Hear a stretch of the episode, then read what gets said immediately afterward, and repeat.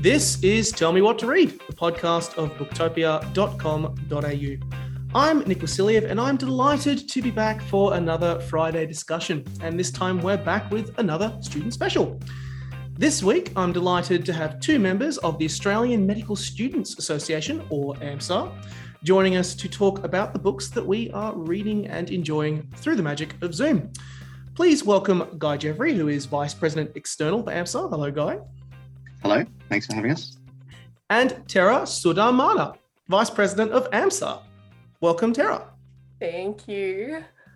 Um, so, for, for context for all of our listeners who might not be familiar with what AMSA does, you are a key peak kind of representative body covering, uh, looking after over 17,000 medical students. Guy, I'll throw to you first. What, what sort of work do you get up to? Well, we'll, we sort of just do everything we can to represent medical students across the across the country, be that what it may. Um, we sort of have a history of being an events organization and having throwing these wild events that bring in amazing speakers and try to inspire everybody um, and you know have a lot of fun make a lot of friends. Um, but we've grown into lots lots more than that. We do a lot of advocacy. Um, we do we have communities. We we represent um, medical students who you know with special needs and things like that um, I suppose it'll be a lot of fun. You'd be going from from university to university and talking and engaging with with medical students. What's kind of one misconception uh, about medical students or people within that space that that people still have uh, out of curiosity? Honestly, I feel like all of the stereotypes about medical students are entirely true. um, we all study too hard. We all have terrible mental health. Um, we're all nerds. Like, I don't know. You got any Tara?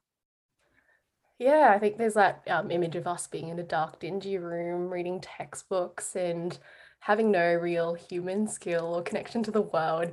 Um, and I think AMSA does, you know, debunk those preconceptions. Um, I think it's a really, really um, special, like it's a really special space for students to be able to really express themselves and uh, express themselves and just like their their passions and interests. Like Guy was mentioning, um, medical students are interested in things beyond just medicine itself. There's climate change, there's mental health, there is um, things like just refugee health, and there's just a lot of aspects to it. And I think a lot of times, what medical students find are that we are confined to this this kind of label as a medical student even in the hospital we're so limited in our scope and our ability and our abilities and what we're expected to do and what we can do and what we can say given just the hierarchy of it all. And just being able to have that space where we as medical students were in control and we can like do what we want. We can have projects and actually make them happen.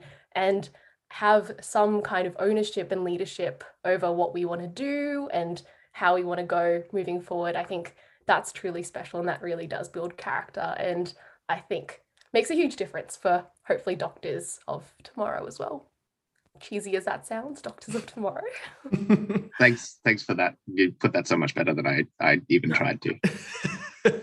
Uh, it also, I think it's great that on top of it, just highlighting the amount of work that is required and kind of the different spaces and characters that exist within the medical space as well. Um, and so many people, I think, have many preconceptions or ideas about it that I think can be a little incorrect. I mean, I've, i was lucky enough to kind of work in in medical technology space in the past before I started working at Booktopia, and many and there were so many people who you know whenever you would bring that up would just make assumptions about the industry that I think were correct or to the point of almost being a little bit like damaging to assume that that people within that in that space you know work this way and, and communicate things this way, whereas in fact it is a a very complicated um, and much more you know diverse space and kind of isolating health just to the hospital. Whereas in fact health plays a part in all of our lives in everyday in everyday spaces in everyday places whenever you look at it.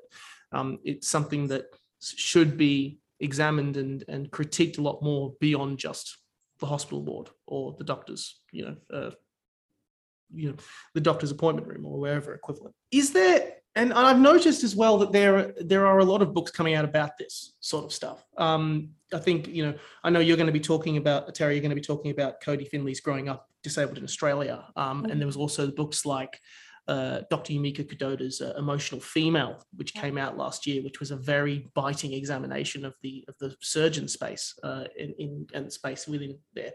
Do you think, Tara? I'll, I'll throw this this question to you. Do you think we're in terms of just as a society in general, we're getting better at examining and recognizing the challenges that people in the medical profession faces, or do you think we still have a way to go? I I would sit on both ends of the fence with that um, that question. I think we are definitely getting heaps better, but the gap is just so big that there is so much further for us to go as well.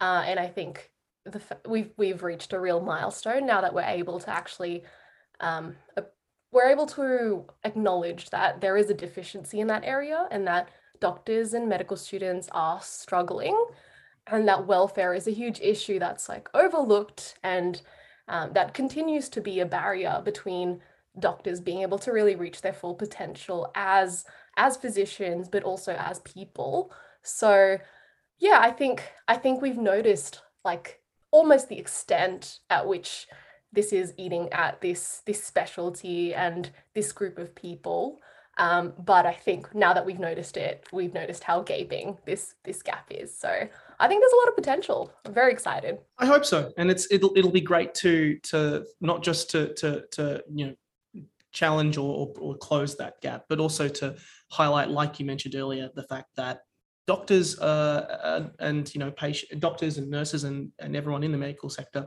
um, it's not just about medical stuff there's a lot of other things as well that can be brought in and incorporated and that they have a lot to say um, let's dive into the kind of the book side of things on the subject of kind of other interests and spaces. Um, guy what i kind of want to know what what books that you guys both go for um, generally. Guy what's what's your kind of book background? What what books do you like to read?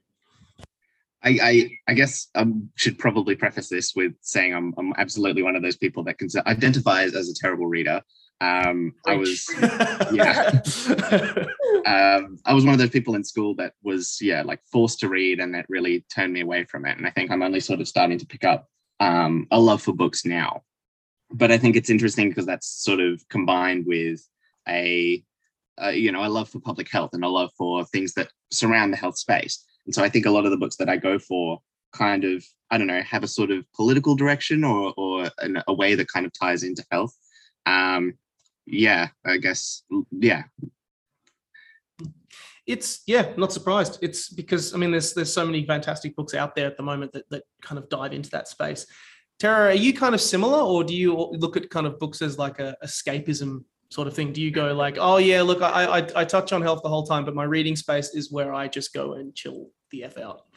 Absolutely. Um, I think my beginning started very similar to Guy. Um, I was always that kid in primary school that would just like fudge the parents' signatures, um, be like, oh, I read this book, I read that book, just in my diary, just so that it would like kind of be there. Um, but over time, like I think especially when COVID hit and like pre that as well, there started book clubs started to become a thing, like virtual book clubs. And I think I've always been someone that's like craved community. I really enjoy that. And to have an excuse to kind of be around people and discussing something similar and something that's more than just hey how you doing like what's what's going on in your day like something a little beyond that and trying to gauge their like creative perspective on things really excites me so um, I think that's what drew me towards books. So in the beginning, it really wasn't me choosing the type of books I was reading. It was more my way of connecting to a community, but also my way of getting to know people. So when I really admire someone and respect someone as a friend or uh, whatever that may be, a mentor, I do love like looking through their Goodreads or just like kind of just like going off their recommendations because I think it's a really good way to get to know people. And you know, sometimes like I like the people that I do respect don't actually read the best books in my opinion. Um, and that's fine. That's like something you learn. There are differences in the book world as well.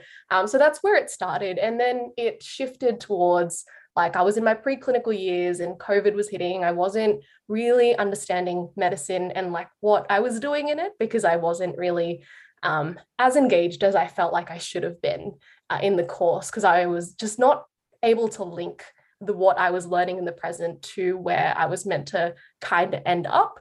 Um, and because of that, I started to use books as a means to bridge that connection.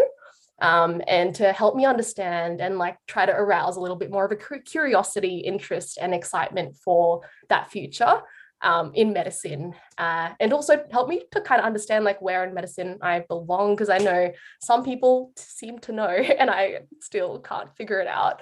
So it was a little bit of that at one stage. That was probably like 2019 me. Um, and then after that, as soon as I got into like clinical placements, I was stopped reading any kind of medical book at all because I was like, I have enough of this in like placement. Like, I don't want to go to placement to learn medicine, then to go home to do more medicine. So I started to crave more kind of like Murakami and like um, authors like that, where it was just like so different from the world I live in, in a totally different culture, where it was written in a style that was so different to medicine and so abstract and made no sense. And I didn't understand, but it was just so feel good. And yeah, so like I think I've, I go through different stages uh, with books and hopefully that kind of summarizes like where I, where I'm at right now. I don't know. I'm just picking up whatever books people have recommended to me and reading bits and pieces. But yeah. What a journey! Think, oh my god, I love yeah. it. Um, journey. I feel like your story is very, very similar to one that a lot of a lot of medical students have, and something that yeah. we probably don't talk about enough. In that, a lot of people go into medicine you know medicine's a huge field it's it's you know not everybody goes in knowing exactly what they want to do and in a lot of ways knowing exactly what you want to do means you can be quite close-minded to all the opportunities that are out there and so i feel like a lot of people really go through this process and this journey of figuring out what what do they want to do what is their place in this world even just mm-hmm. within sort of the niche of medicine and yeah i think i think it's really good to explore that yeah, it is. And I, for one, am loving the idea of if you seeing someone you respect and seeing what books they read, that is a genius idea. I feel like I'm, I'm going to steal that, use yeah, that, and just please do and do an examination on any every single person I know and be like, yeah, but what what books are you reading? Psychoanalyze um, them. go full psychoanalysis on them. Send I also us reports. I also hear with interest that there is that you are the the driver of when we were doing like meetings and setting ups for for this podcast that you're the driver of the AMSA book club on the subject of book clubs that that you have an in-house team book club. Um, oh um, I can't take credit for the book club at all. I have to say, um, Jazz is the driver. Jazz is our president, and she was the one who started this phenomenal like idea of a book club within AMSA. And I don't know how she juggles it. Like last year, she was the role of like um like this like projects officer, which is like kind of like volunteer engagement and things like that. And she started the book club, but she's maintained it till this year as president, managing everything that you can imagine a president. I, I there's no point in me listing it out because we'll be here for a while. Um, but yeah, Jazz pretty much like posts a book each month or every two months and then encourages us to come into a discussion and she'll come up with different questions for us to talk about. And it's just always so interesting because everyone always just brings in their experiences and obviously we've got like very similar experiences so there's a lot of like agreement but also very different experiences because we're all from just different parts of Australia and just with different backgrounds and like histories uh, and yeah she always just keeps it very like exciting and it's just one of those like times in the month that you just get very very um excited for. Like last month we read dark emu uh, and that was, um, for those who don't know, it's pretty much like a book written on just the in like history of like indigenous agriculture in Australia and a little bit more about the history from um, like factual history on indigenous Australia from a perspective that we haven't heard it from. It's written in a way that is quite like factual and like very just like they just throw facts at you. It's almost like walking through a museum of facts and like it just it's a book that I love the cover of. I picked it up in the airport once and I really enjoyed it. Um, well, no, no, sorry, that's a lie. I ha- I hated it at first, but I really wanted to like it. I really wanted to like it at first, um, but I didn't. So I put that book down, and then two years later, Jazz is like, "Oh, we're reading it for book club," and I was like, "Well, I like this book club. I want to still be part of this community, so I got to read this book." So I like went through it and read it, and eventually really grew to love the book. And I think that really spoke volumes to like the perspective that you jump into when reading a book because I think I jumped into that book expecting just like an easy read. Like I wanted to be spoon fed. I wanted it to be simple. Like placement at the time was like, I think I was like in ED. So I was like quite like just placement was heavy. It was like a lot of work.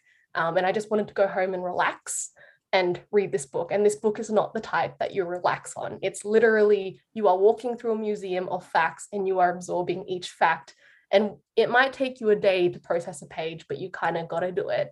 And then by the end of it, like I think it took me like 52 pages to actually finally start to really enjoy the book. And it's just when I shifted that perspective from wanting kind of like an easy like abstract fantasy to actually wanting to absorb and wanting to learn and taking that mindset of how I would read a textbook into this book that I actually got to enjoy it. Bit of a like tangent, but hopefully that kind of describes like how good a book club can really be. It can really challenge you to read things that are not what you would normally read and like not conventionally your your style. Um, and you can learn a lot from that as well. So yeah, credit to Jazz who's still pushing through with that and keeping that going. And and just as a small piece of advice for anyone in general, if you want a good indication of the quality of the place that you are working, check if they have a book club. Because if they have a book club, Exactly. then everything is then everything is good. All is good. Five out of five. Yeah, I'm slightly biased, but you know, it's the truth of it. Um, Just a little bit. uh, let's dive into the books that you brought along uh, this week and that you're reading and enjoying. Um, Tara, I'll, I'll throw to you first because I'm really excited to hear about the books that you've brought along. Absolutely. So uh, the book that I brought along, um, it's not a physical copy. Um, I brought The Man Who Mistook His Wife for a Hat, which was one of the very first books I read. I think this was around 2019, and it got me really into reading. It's written by Oliver Sacks, who's a British neurologist, and it just rolls off the tongue so effortlessly.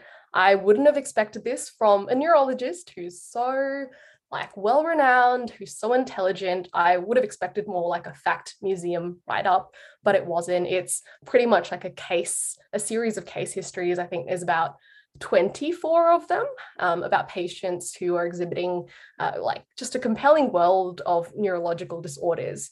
And it ranges from like one of the patients like just stopped being able to recognize that his leg was a part of him and he just kept waking up in the hospital bed noticing that there's this there's this like cold hairy leg that's just there that's like in his bed and that he's just trying to get rid of. So he literally tries and roll like tries to roll over and like push his leg off. And to his surprise he his body seems to topple over with this leg as well. Uh, and you know it's explored through the lens of um, Sacks, who is the neurologist, but also integrates like a huge portion of patient perspective. And I think that's what makes it so beautiful because it really takes that idea of medicine and like medicine being about the person and really takes it to a literal level. Um, it really is Oliver Sacks demonstrating to us how to be a good physician and how to really care about the patient. And his books obviously were written so long ago, and some of the concepts there are probably outdated at this stage, but the human aspects of it have carried through to this date and still carry through and are still true. And I think that just shows the power of what happens when you treat your patients like humans, which I mean, it seems intuitive, but I think in a busy, fast paced environment where you are trying to, under pressure, regurgitate all the things that you've learned in medical school for the past like four to six years, it can be a lot more difficult than um, than you would expect. So there's just a lot, a lot um, to actually have to do with in the moment. So it's just really cool to see him like recount just his experiences with these 24 patients and he breaks down these neurological um, disorders into four categories, so four sections of the book, which I like. I love I love good structure in a book. It just makes it so much easier to follow and to just like know where you're at and like to to go back to the book and like find it because I ended up downloading like a PDF version to kind of see where I was at. Um, so he like separates it into four sections. So losses, which is talking about deficits in some functions neurologically. um, excess when you have a neurological impairment that leads to a superabundance of some functions. So things like Tourette's, which is where you can have like physical or vocal tics. Um, and then he defines a third one as being transport. So that's when you have like a dreamlike experience of nostalgia or reminiscence of like an early memory. So this could be like having a temporal lobe seizure. So seizure where you're starting where you can hear music or you can start to hear different things. And then the last section is where he starts to describe the world of the simple. So that's just patients that have extreme mental deficits. So that could be things like intellectual disability. Um, so yeah, I thought it was just a really, really well done in the way that he wrote it. It was written in a way that was not your conventional case study. Like I, one of the textbooks that I enjoy reading in medical school is 100 cases in medicine and they've got one for like all different medicines so there's obstetrics there's pediatrics and it just goes through case studies of patients and the only information about the patient they give you is oh 24 year old female and then everything else is about the disease. Whereas when oliver sacks does it it's just all about the patient and the disease just happens to weave the story together. So it's it's really cool in the way that like he does it and he just like incorporates like all these like conventions of drama and it's honestly like a case study with a li- literary narrative embedded throughout like it's how you imagine a storybook to be. It's line by line dialogue and it's talking about very specific experiences that he has. So he'll make the patient sometimes like for one patient he made them like copy his drawings and he saw that like oh like the patient's drawings is actually like perfectly um, reflective of what his drawings are. And in other other circumstances yeah he'd just make the patient like he'd um, yeah he just described little tests and examinations that he would do for a patient and how they respond to it and how they kind of handle day-to-day life and how they're still able to kind of function regardless of their diagnosis and sometimes even function better despite their diagnosis so I thought I thought it was a really, really, really cool novel. You say it's like quite an old book, but from the sounds of it, it's that that focus on not just you know the patient and the disease and fixing it, but the actual full patient themselves. It seems quite, still quite um, relevant, uh, you know, in today's day and age, especially when you know you're you're you're working in that space and you don't and it, it, it's an important mindset to keep like something to keep in mind because you're dealing with so many patients and focusing on that it seems like a very extremely relevant book um, yeah yeah what's the i know that you had you, you brought another book along with you which and this book i personally you know absolutely loved when it came yeah. out um can you tell us a little bit about this book Absolutely. So um, this other book I brought up, um, I brought with me was uh, Growing Up Dis- Dis- oh, can't even speak. Growing Up Disabled in Australia by Car- Carly Findlay, who's a writer and also an activist. Um, it's exactly what the title suggests. It's an anthology of some original pieces. Um, I think she had 360 submissions initially from individuals that had disabilities of various forms and uh, she narrowed it down to 46 original pieces that she's integrated into the book. Um, and like, I remember when I first picked up this book, I expected like a bleak, sorrowful portrayal. Um, I was expecting some form of like a tearjerker. Like it just seemed like something that was just going to be sad, but I was going to learn from it. It was just going to be um, something of that kind uh, in in terms of the genre. And look, I couldn't have been more wrong about it. The book captures diversity and creativity amongst a community of individuals with disabilities.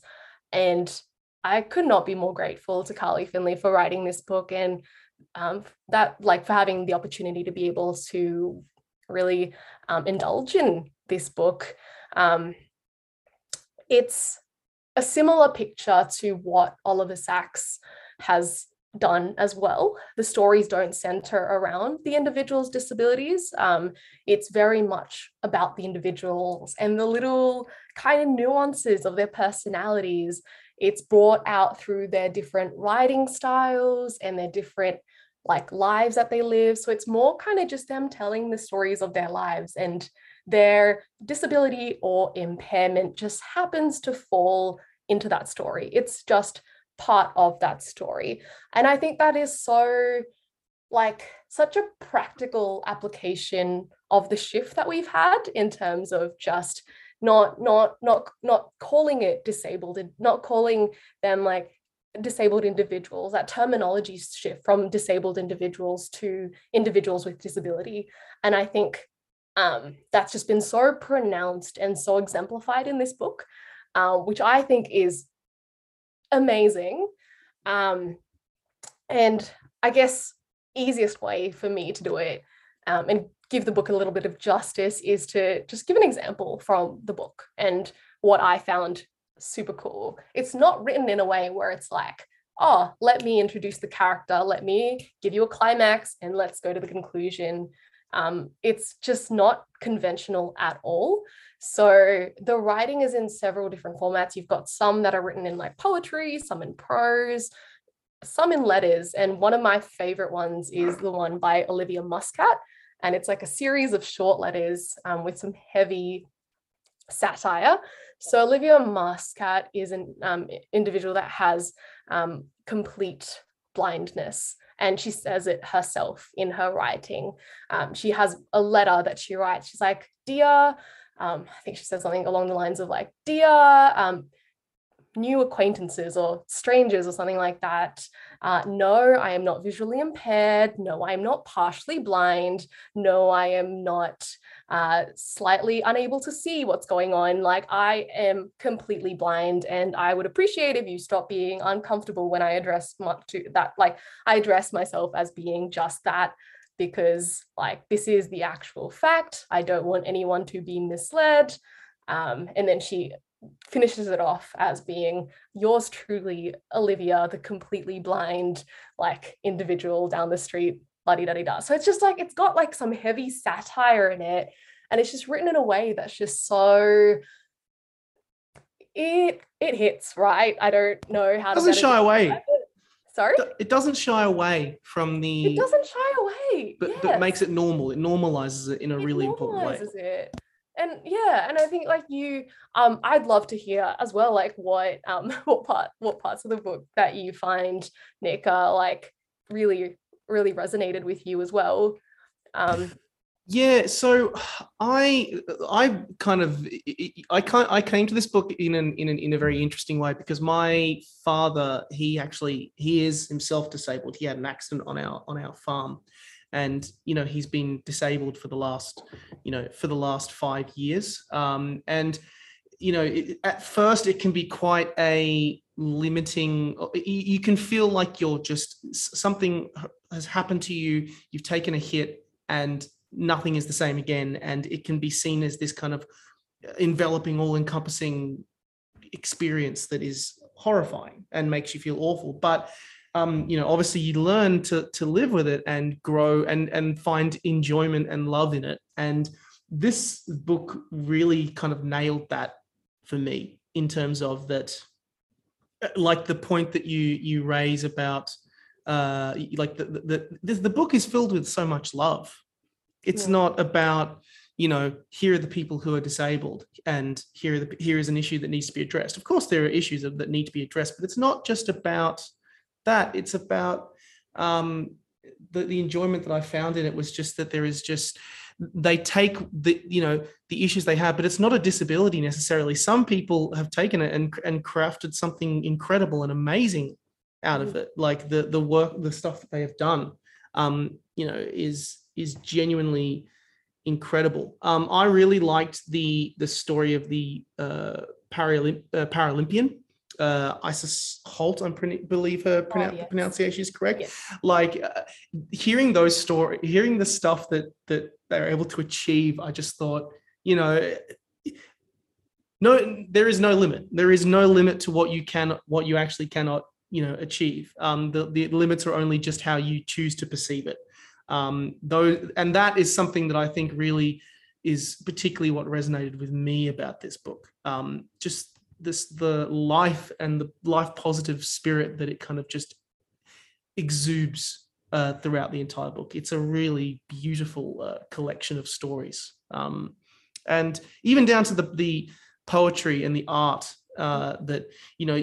And I've been lucky enough to work in a, you know in a couple of schools where um, you know we we had children with with disabilities but some of the art that these kids would produce like if, if they're on the spectrum they would look at a particular situation a completely different way and produce a drawing that was incredible or like a genuinely beautiful piece of work. So just the perspectives and new ways and no longer viewing it as a negative not viewing the disability as a negative but just as another way of, of existing and and the benefits that can come from that the positivity that can come from from that. There are times where that can be actually be a ben- be of benefit um, is something that i really loved reading this book. Absolutely. And i love what you said about possibilities because mm. i think that's exactly what this book does. Like it's just like you've got individuals like it's it's you know previously you only really see their success stories being, you know, when they're a Paralympian or, um, you know, sometimes it's just kind of glorified. Um, they're just glor- like individuals with disabilities are only glorified when they're just completing usual day-to-day tasks. Yeah. But there's just so much more. Like there's so mm. much more to it. And there's so much more diversity to it. There are um, individuals that are also queer that are also also have like an ethnic background like just because one one person has a particular disability and the other person does too doesn't mean that they're going to connect. It doesn't mean like that's not kind of the be all end all there are so many other factors to consider in the equation. And i think this book does it so well without preaching I think yes. Uh, yeah. I think people don't want to be preached to. They don't want to be told that what they're believing is wrong. And that's why I think satire and just also demonstration in um, through words and through images can have a really powerful effect because then people are just enjoying it and they're absorbing it naturally without feeling defensive and yeah uh, having their initial preconceptions you know questioned yeah, I agree. I definitely agree. It's it's definitely not a preachy book. It's just it's a book that's just filled with love and yeah. so much so much love and enjoyment. And it the, I think also the, the uh, another kind of key messaging is that you cannot put people in a box. There is no way to do that because they will find a way to surprise you every single time, and that is something that is wonderful and should be cherished and enjoyed, which is amazing. I love these book recommendations. Thank you so much, Tara. Um, Thank you. I love I love that you're bringing these books uh, front and center. They're fantastic. Before we jump over to Guy to talk about the books that uh, he has brought along today, um, we actually have a sponsored book. Yes, we have a sponsored book. Yes, yet again this week, um, and our sponsored book is Corfu by Robert Dessaix. In a village on the island of Corfu, alone in a cottage of a man he's never met, a young Australian actor pieces together the strange life story of the Australian writer whose house he's living in. As he explores his surroundings and makes new friends, his own life begins to appear to him as an illuminating shadow play of his absent hosts. Set in the physical landscapes of the Greek islands, Adelaide, and in the suburbs of London, Robert Dessaix's second novel is about the nature of friendship, love, the ordinary, and the extraordinary at its core is a perfectly placed meditation on literary landscapes um, and the part that art can play in making our lives beautiful. It is our sponsored book of the week, and you can check it out right now uh, in, with links in the description uh, at booktopia.com.au. All right, Guy, uh, having mentioned at the top of the podcast that you were until recently a bad quote unquote bad reader like myself, um, what books have you uh, have you brought along this week to to talk to us about? Yeah, um, this is a hard act to follow. I think Tara, Tara absolutely nailed her book analysis, um, and I think as well I'm going to start sort of introducing into my my uh, good reader revival um, books that sort of center around patient experiences because I, do, I think that's one thing that a lot of people don't necessarily understand about medicine is that you know as a as a patient it can be hard to understand why uh, interactions with doctors can be really unempathetic. But going through that process and spending so long in the in the industry and and you know getting to the point where you do just sort of treat it as a job that empathy can be a little bit lost, which emphasizes the importance of getting back in touch with empathetic patient experiences and putting yourself in the shoes of a patient and understanding their experience, which is something that can be done so powerfully through books. Um, so yeah, there's been there's been a few really good book recommendations floating around, and um, but yeah, so I guess I, I thought in uh, in my in my revival of books, I'd, I'd start with a, a classic. Um, it's it's probably not not a lot of people have not read this book or at least don't know what it's about. Um, I started with 1984 because I thought I'd start myself in the deep end with some of the some of the most dense um, and I guess complex world building that I, I personally think about exists. Um, but I think it was really interesting, um, and I also sort of paired this with with Animal Farm as well because um, I thought the two go really nicely hand in hand. Um, I mentioned before that I like a sort of political um, spin on the books and that I want to sort of read and digest. Um, and yeah, I think that this, this sort of nailed that brief. 1984, um, for those that don't know, if there's anybody out there that doesn't know, um, yeah, it's a it's a um, dystopian world back from whenever George Orwell wrote the book from um, back in 1984, which doesn't seem so dystopian now, um, where political power is everything. And um, the quote unquote the party, which is a sort of big brother style uh, influence over everybody's lives, just uses um, thought control to sort of control how everybody feels and how how they're managing to stay in power. And I think the interesting thing to me is that it's a very very extreme example of things that are very much happening today. Um, we see a lot of thought control, and I, it, what's most interesting to me is that I'm actually learning about it in my Master of Public Health course. Um, thought control is a very valid way of maintaining power. Um, in that, where maintaining power means getting voters to vote for you, um, you instead of just doing what your constituents and what your voters want you to do, you change their wants, and you do that through you know, political means, media, um, and propaganda, things like that. Um, and it happens all around us. And I think there's there's a lot of connections that um, you know are unseen or um, are even completely overt, but are not necessarily well recognized. Um, and it, yeah, in, in 1984, it gets to the point where they they change fact and they change history, um, and they but they do so in a way where they retroactively also change things like newspapers and, and articles and books. Um, and the main character's whole job is literally just to take words away and put them, replace them with other words. Um, and he thinks about, you know, changes that have happened and, and things that once were compared to the things that now are just because somebody has told them that they're different. And he knows that things now are not what they used to be, but also all of the evidence and all of the, the, the writing and the, the news and everything says that that's the way it's always been. And so he ha- he knows what's real, but also there's no evidence as well, and it must mucks with his own sort of perception of what is real. Um, yeah, and I thought it was really interesting. Um, yeah, I, I, suppose in comparison, I found Animal Farm quite on the nose. Um, it's still about power and politics, but it's it's uh, the the metaphor is very very clear, I guess they are both classics for a reason. I think I reckon there are some. It, it's it's I view I see 1984 as very much. I mean, a lot of the the modern comparisons would be something like Black Mirror, um, yeah. which I think is literally just copying 1984. How many how many fantastic dystopian books just copy the work that you know George Orwell did uh, in 1984, um, and it's increasingly relevant. It feels more relevant now with with the with the world of, of misinformation and and disunity that we seem to be in right now. Uh, that it, it's more it feels more relevant and more timely than ever. Um, which you know that's that's the sign of a, of a good book that it makes you that sticks with you and makes you feel something. Um, you know, long after it was published. Um, Absolutely.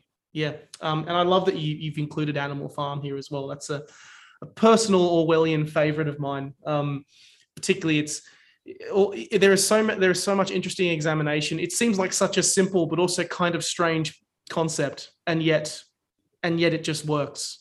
The the, the, whole, the whole idea um, and the political anecdotes and, and, connotations are associated just on something as sim- simple as a farm uh, and ha- and what he does with it is is such an interesting book.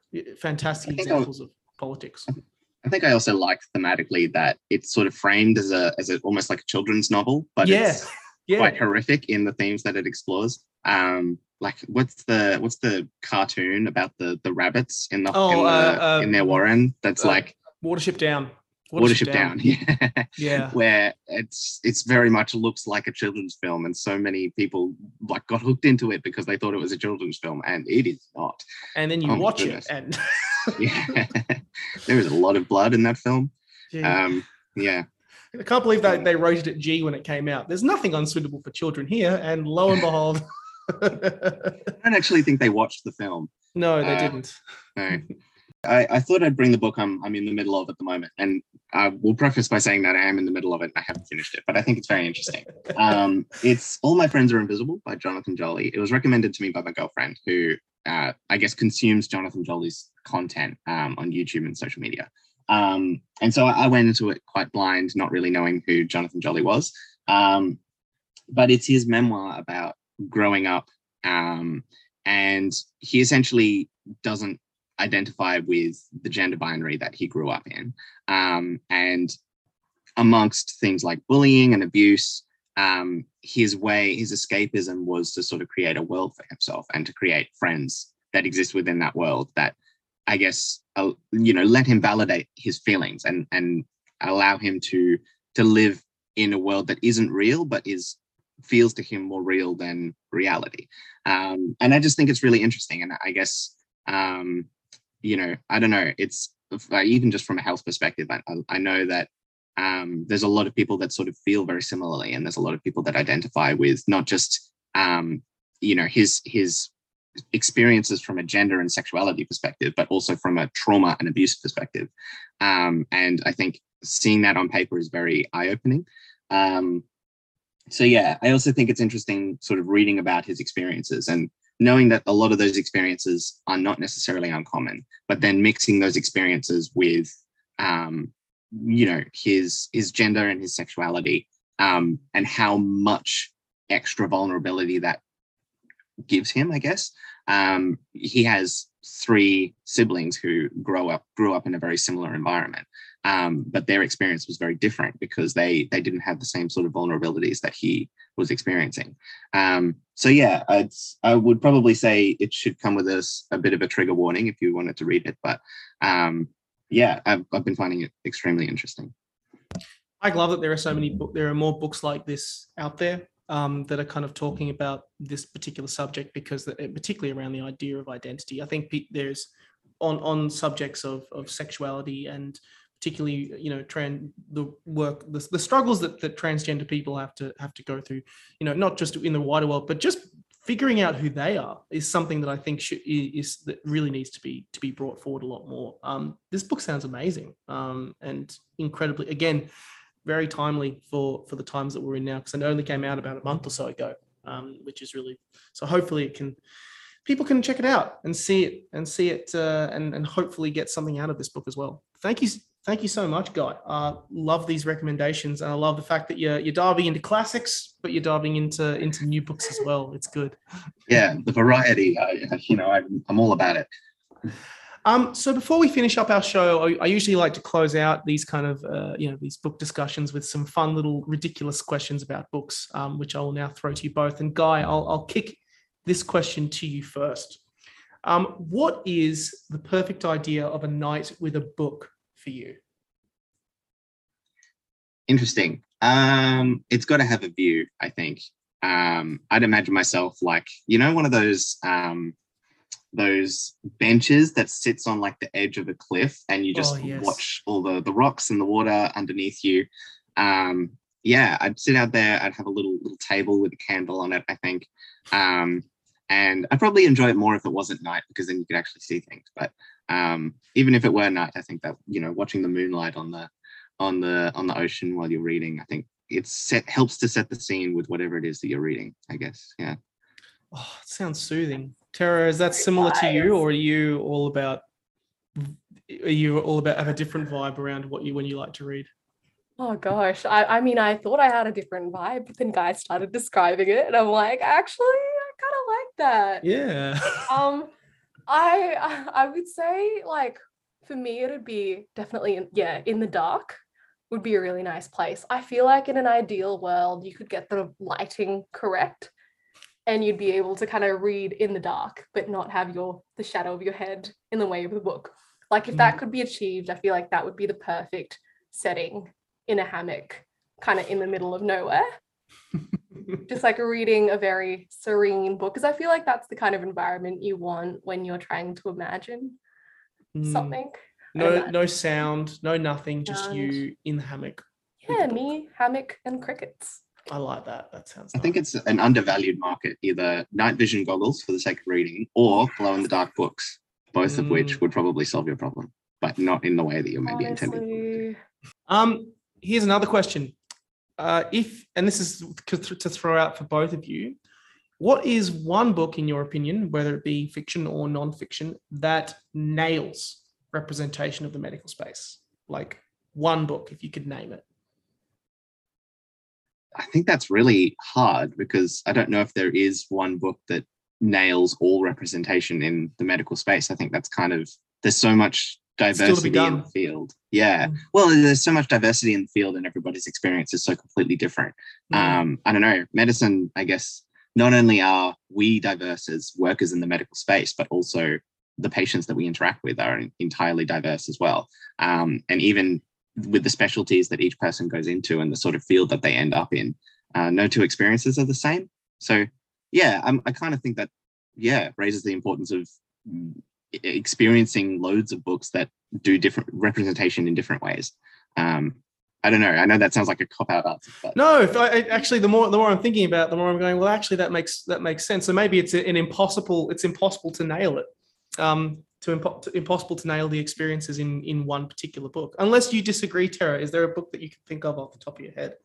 Gosh, I don't I don't think I can disagree with Guy. He pretty much said it, said it all. Um, and I think like I'd extend it to it's even like within the same person, like Mm. one person in medicine, it depends on the day. Like I can read emotional female one day and be like, oh my gosh, this speaks to my soul.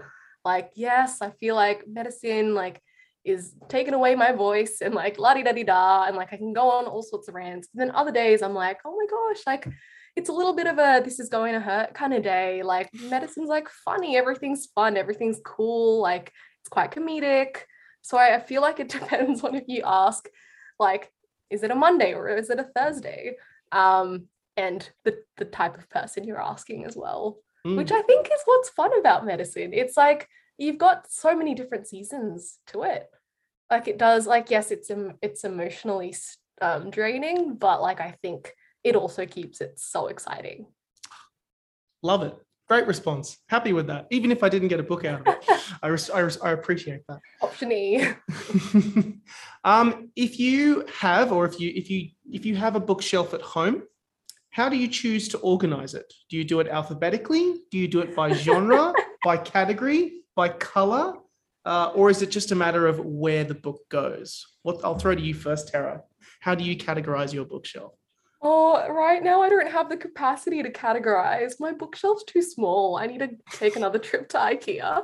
All right. Well, how about future future hypothetical bookshelf in your future Oh, mansion? hypothetical bookshelf. Yes, we can do. I Well, we can extend that. definitely do color. Like, oh, like if I could, I would organize my book kind of spines in a way that would make a picture. Oh, Like, yeah, and just like change nice. it month by month. Like, I feel like that'd be such a cool like art form, almost like an Mm. art piece, and just like make that happen, and then reorganize my books again and like kind of like every six months kind of thing. So in a hypothetical house where I have that ladder and like six levels of books kind of like spanning upwards and to the side. Yeah, yes, that's that.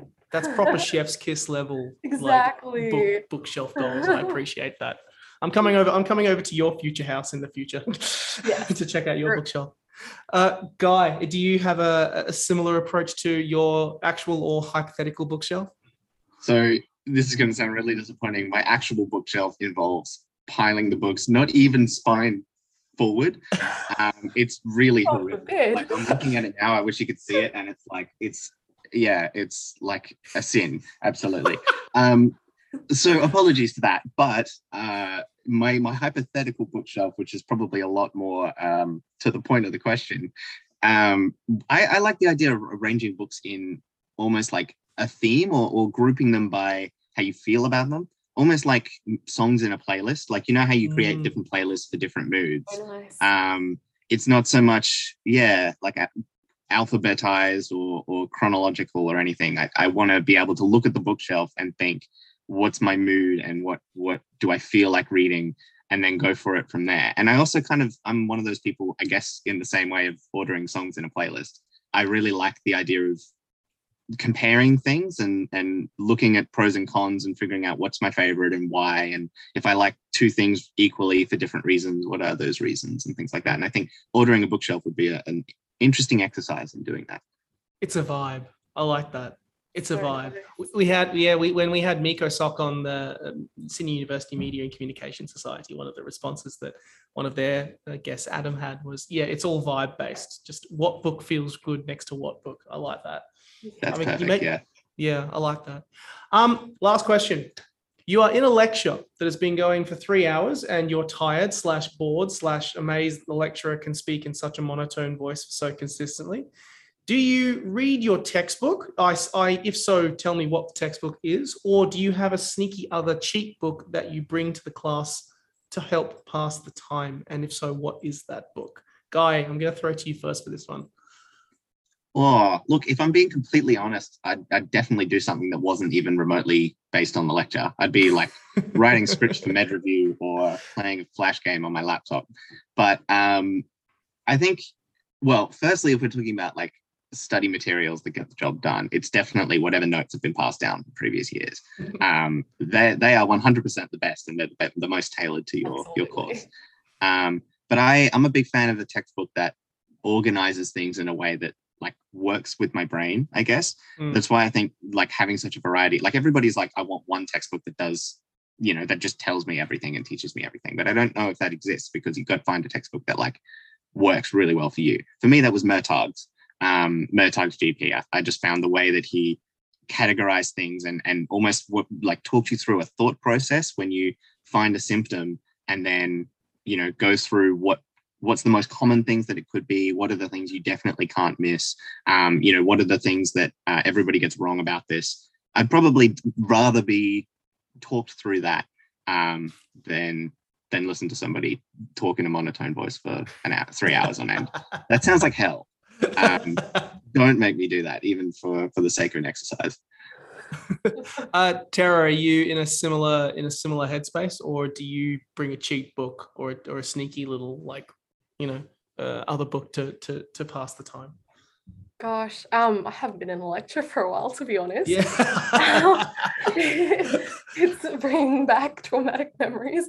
Um, I like I have tried to do other things in lectures, but I honestly can't multitask. I think that's just one thing that I'm like, I, I wish like if I could have a superpower, it'd be to be able to multitask. I can't. I've tried. So when I do try to do activities, I I try to do something that's a complete opposite of what's happening. So I end up trying to learn Portuguese or like looking at like guitar chords or like something like that in a lecture. But in an ideal setting, assuming that I could like concentrate and like kind of zone myself out a little bit, study resource wise, I'd probably go towards like something like Anki Jex, just like spatial um spatial learning where you're just kind of looking at flashcards and Mm, you've got different um, questions that and usually like it's stuff that people have passed down like guy said from previous years because i think I, that's that's the great thing about the culture like within within medical schools is that everyone is quite sharing. I don't know if i'm saying that from more like the uni i'm from but i'm, I'm sure like from what guys saying and from what i've heard from other other medical students there's just a huge culture of like if i make something i'm going to share it with everyone and everyone can enjoy these resources as well so yeah i would definitely just kind of play around with anki something that's just easy to process in the moment Love Love it. Great, great solution. wish there was a book in there but No. cannot answer that one I appreciate it. I appreciate your approach because normal some of the experiences that I've had from personal experience, I just find myself trying my, my hardest not to fall asleep, but I would fall asleep. yeah um, would be the perfect perfect way to get to sleep. Um, but I appreciate that, and thank you all. Thank you both for for coming on the podcast today. It has been a- an absolute pleasure chatting with you both, talking about the incredible work that AMSA does um, and also kind of you know giving our listeners a bit of a delve into the actual medical space that uh, hopefully they can go and check out for themselves. Um, so thank you both so much. It's been an absolute pleasure uh, having you both on. Oh, vice versa, Nick. Thank you so much for having us on board. Yeah, as thank you very much. Yeah, we've really enjoyed this experience. Um, I could see it in Guy's face as well.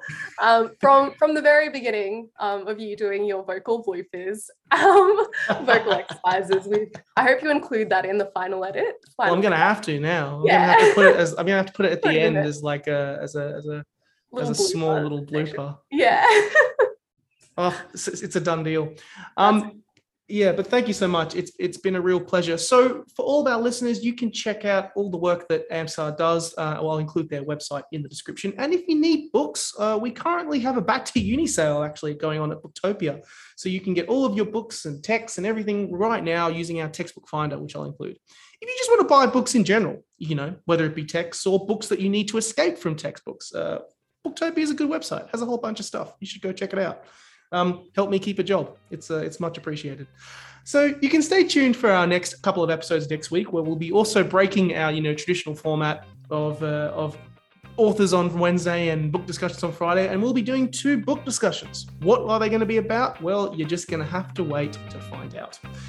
Thanks for listening, and never stop reading.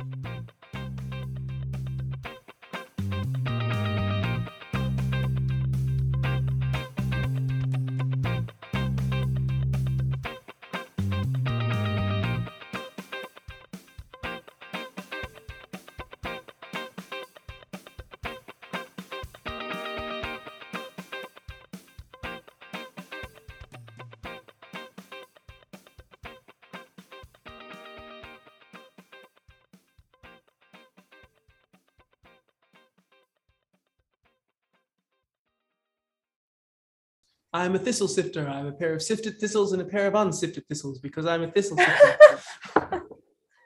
Is this your exercise each time? la la la la la la la. la. I used to be an acapella, so I also have to like you do like la la la la la la la la. I will take my sword and ram it through your ass. Keep your eyes on me, boys, because I'm about to strike. Shrek always helps too. I wish you'd take us through these exercises. I feel like they'd be useful. All right. Was that was that last one from Shrek 2? Is that? It was from it was uh we oh, it was from Sh- the first Oh one. no, it's from the Merry Men in Shrek. Oh It my is. goodness. That's the one. we so just many- we just came back from our executive retreat where we all sat on the couch and watched Shrek. It Isn't was it amazing? 4 a.m. Might I, might I at add? like four o'clock in the morning. It was so good.